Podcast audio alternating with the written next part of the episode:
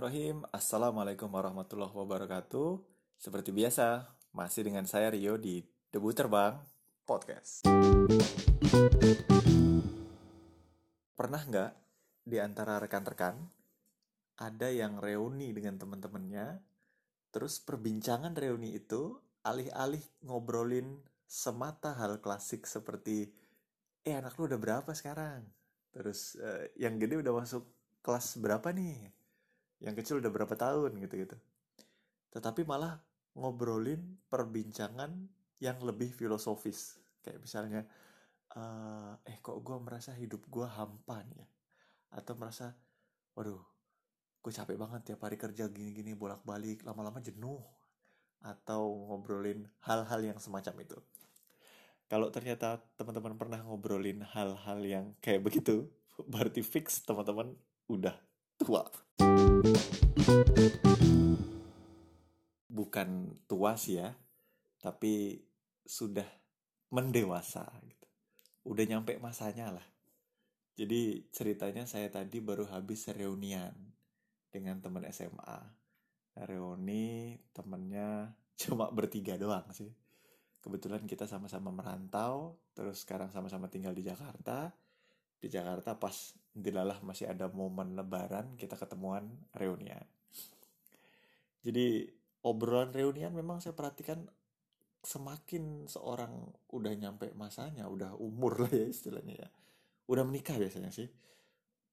Orang akan semakin ngobrol mau tak mau jadi filosofis kayak obrolan yang saya bilang tadi di depan.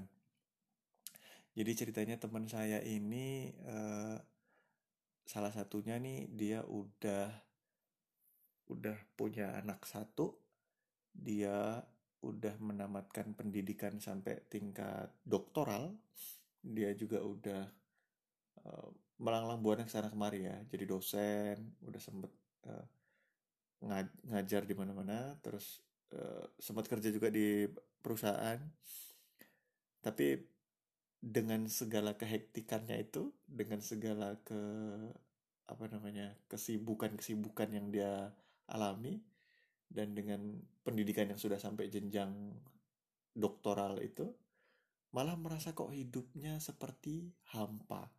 Kok kayak kosong gitu ya apalagi gitu ya. Apa sih yang saya cari gitu?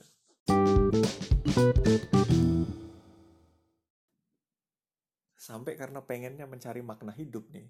Teman saya ini kan pergi sana sini ketemu temen ngobrol gitu. Biasalah cowok ya. Terus uh, suatu ketika dia pengen berangkat sama temennya. Ini cerita lucu banget. Dia pengen berangkat sama temennya pergi naik gunung. Wah ikutin kebiasaan kayak pas masih mahasiswa gitu ya. Pengen pergi naik gunung sama temennya terus ditanya sama istrinya mau ke mana? Terus dia bilang wah papa mau naik gunung dulu nih. Terus kata istrinya naik gunung? Ngapain naik gunung? Kayak masih muda aja. Terus dia bilang ya pengen naik gunung, pengen merenungi hidup.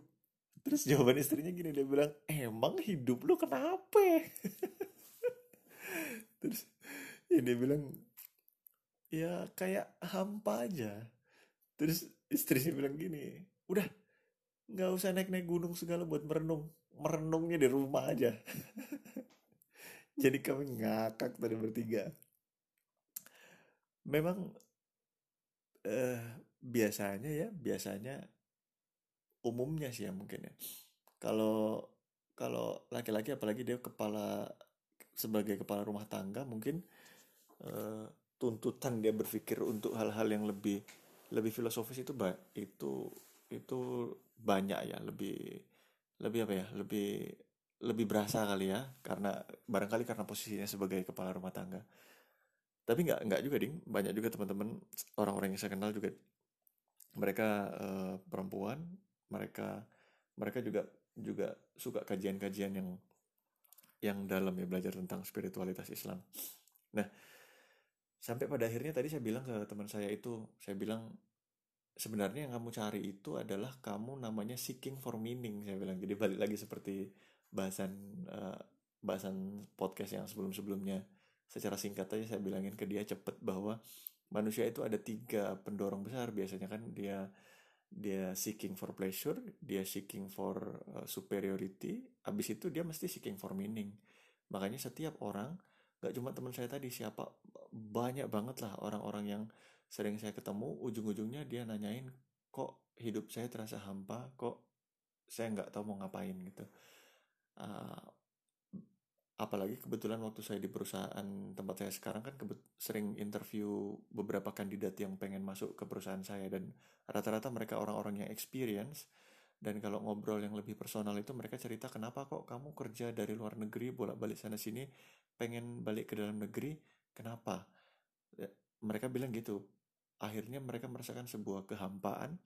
Terus mereka bilang udahlah saya pengen di dalam negeri aja saya pengen lebih lebih dapat meaningnya gitu uh, apa hidupnya gitu dia dia bilang gitu. Jadi kalau orang udah mendewasa mesti dia pas kebutuhan kebutuhan makan udah nggak dipikirin artinya makan dia udah dapet lah ya.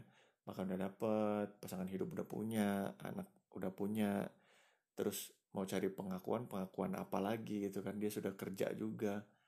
Baru kemudian dia merasa kosong karena ternyata yang dia butuhkan itu adalah mengerti makna hidup dia untuk apa gitu panggilan life duty lah ya. Sebenarnya gue ngapain sih di, di dalam kehidupan ini gitu. Itu jamak lah semua orang. Makanya saya tertarik untuk bikin podcast seperti ini yang mungkin rada filosofis dan jelimet.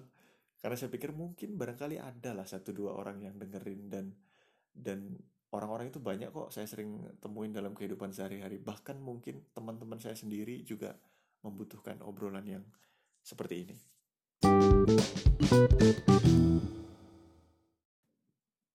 Karena ngelihat teman saya ternyata mengalami dilema yang sama dengan dilema yang saya punya dulu, jadi saya cerita-cerita lah tadi saya bilang uh, yang pertama banget harus kita ketahui itu kurang lebih bahwa kita tidak dalam kita pencarian akan makna hidup ya sebenarnya kita tuh pengen pengen lebih dekat kepada kepada Tuhan lah.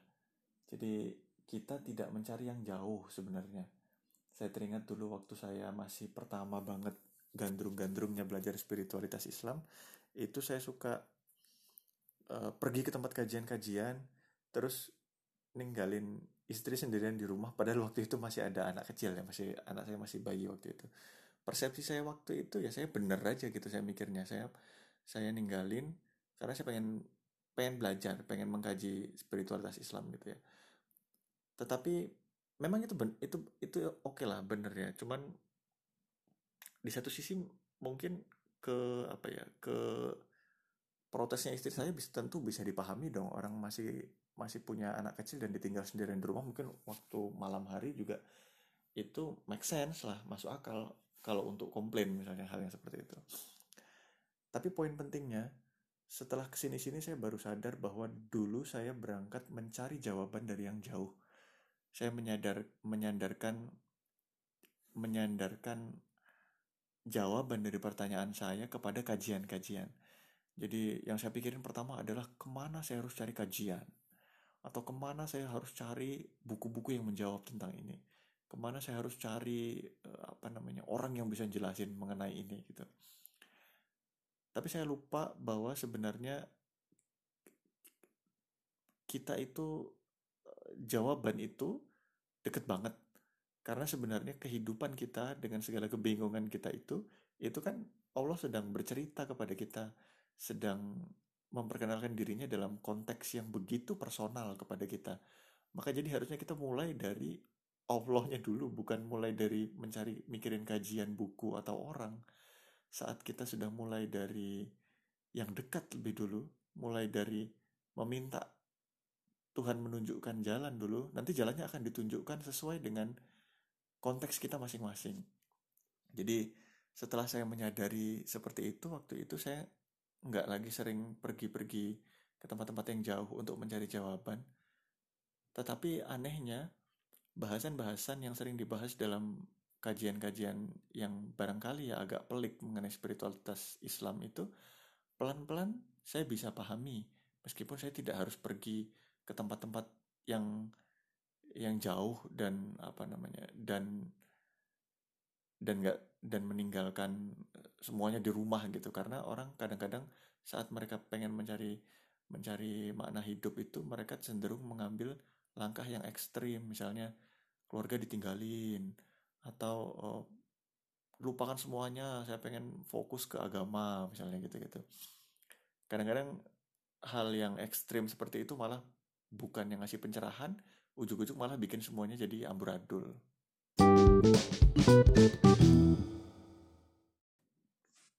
Jadi itu mungkin poin yang pertama. Poin yang pertama itu adalah jangan memulai dari yang jauh dulu. Karena Tuhan itu lebih dekat daripada urat leher. Kebiasaan kita nih kadang-kadang kita mikirin cari yang jauh dulu. Wah kita pengen berguru ke sana gitu. Misalnya kita pengen ikut kajian A B C D kita pengen cari buku. Yang mana hal itu lumrah memang tetapi tanpa kita melangkah kepada yang dekat dulu tanpa kita kayak misalnya ada momen personal gitu kepada Tuhan. Kayak ya Allah ini tunjukin saya harus ke mana? gitu tunjukin gitu tanpa kita ada momen seperti itu kadang-kadang kita kita pencarian kita malah gerasa gerusu gitu kayak misalnya gini contoh teman-teman pasti pernah ke Gramedia misalnya ya teman-teman bingung mencari jawaban terus coba cari jawabannya di buku Gramedia buku yang mana harus teman-teman baca ada berapa ratus ribu buku mungkin di dalam Gramedia itu sama juga kayak misalnya teman-teman mikirin yang pertama dipikirin kajian. Coba cari kajian. Kajian yang mana? Sekarang setiap kajian dia punya metodologi sendiri, dia punya cara pandang sendiri. Yang mana? Kita kan bingung tuh. Tetapi kalau misalnya kita memulai dari yang dekat dulu, kita tanya misalnya kepada Tuhan, kita ya Allah tolong ini gimana, tapi tekun kita terus begitu, nanti mesti ketemu, mesti ketemu jalan. Entah itu lewat temen, entah itu lewat apa, yang yang paling sesuai dengan kondisi kita, tetapi melangkah kepada yang dekat dulu, jangan kepada yang jauh dulu. Itu yang pertama. Ada ada kutipan dari Imam Ghazali saat beliau menulis buku biografi beliau ya. Eh, aduh apa namanya saya lupa. Buku biografinya Imam Ghazali lah. Saya lupa namanya. Jadi di buku itu beliau tulis, beliau ngasih pengibaratan pengibaratannya itu misalnya gini uh, kita sering tahu bahwa ada penduduk-penduduk di di desa misalnya ya mereka mengetahui mengetahui bahwa dedaunan tertentu itu punya punya fungsi sebagai obat. Misalnya dia bisa menyembuhkan sakit demam misalnya misalnya ya. Ada daun A bisa menyembuhkan penyakit demam. Sekarang gini kata Imam Ghazali. Coba bayangin seandainya pengetahuan mengenai daun A itu bisa menyembuhkan penyakit demam didapat murni melalui percobaan. Berapa ratus ribu daun yang harus dicoba dan berapa pasien yang harus ada untuk mencoba daun itu. Coba bayangin aja, nggak masuk akal kan? Misalnya nih, anak kita sakit, waduh anak kita sakit, kita pengen, waduh mungkin dikasih daun sembuh ya, kita ambil daun A, dikasih malah gatal-gatal, ambil daun B, dikasih malah pingsan, misalnya gitu kan, ambil daun C, alih-alih sembuh malah muntah-muntah. Berapa daun yang harus kita coba? Dan harus berapa anak yang dicoba dikasih itu sampai akhirnya ketemu oh ternyata daun ini belum dosisnya berapa ininya ya kan? Nggak mungkin kan tetapi mesti sesuatu diawali dengan insight dulu kata Imam Ghazali. Mesti ada insight dulu baru setelah insight itu dibimbing dengan manusia melakukan percobaan seperti percobaan ilmiah yang ada itu. Tapi mesti ada ting gitu kayak eureka-nya dulu tuh in insight-nya dulu. Nah bagian insight itu dulu tuh itu tuh bagian yang sangat personal yang kita yang istilahnya petunjuk dari Tuhan gitu untuk ininya makanya kalau kita menyandarkan segala sesuatu kepada pencarian kita di pencarian kita secara ilmiah doang ya pencarian kita di luaran doang tanpa menyandarkan kepada yang dekat itu kita kayak tadi kayak masuk ke dalam hutan belantara terus nggak tahu harus mulai dari mana.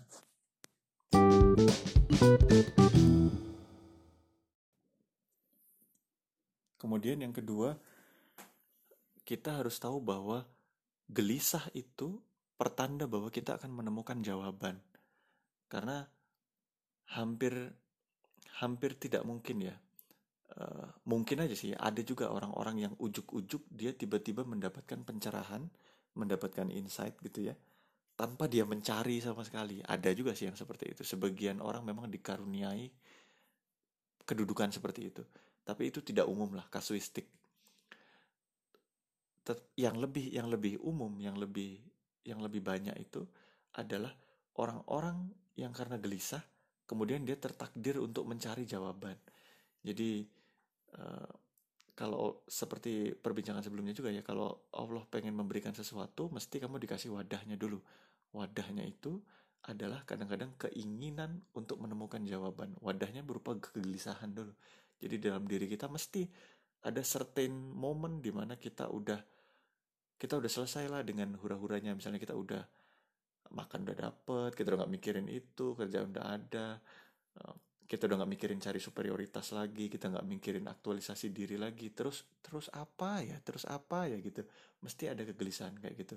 Kalau di antara teman-teman udah mencapai kegelisahan seperti itu itu sebenarnya malah harus bersyukur. Karena kegelisahan itulah yang akan menuntun teman-teman mencari dan menemukan jawabannya. Tetapi asalkan tadi kita jangan memulai jawabannya dari yang jauh dulu kita mulai dari yang dekat dulu karena kalau kita memulai dari yang jauh dulu, kadang-kadang malah perjalanan menjadi lama. Tapi kalau kita mulai dari yang dekat dulu, karena Allah lebih dekat daripada urat leher, maka kita akan dituntunkan kepada jalan yang ringkas dan sesuai buat kita.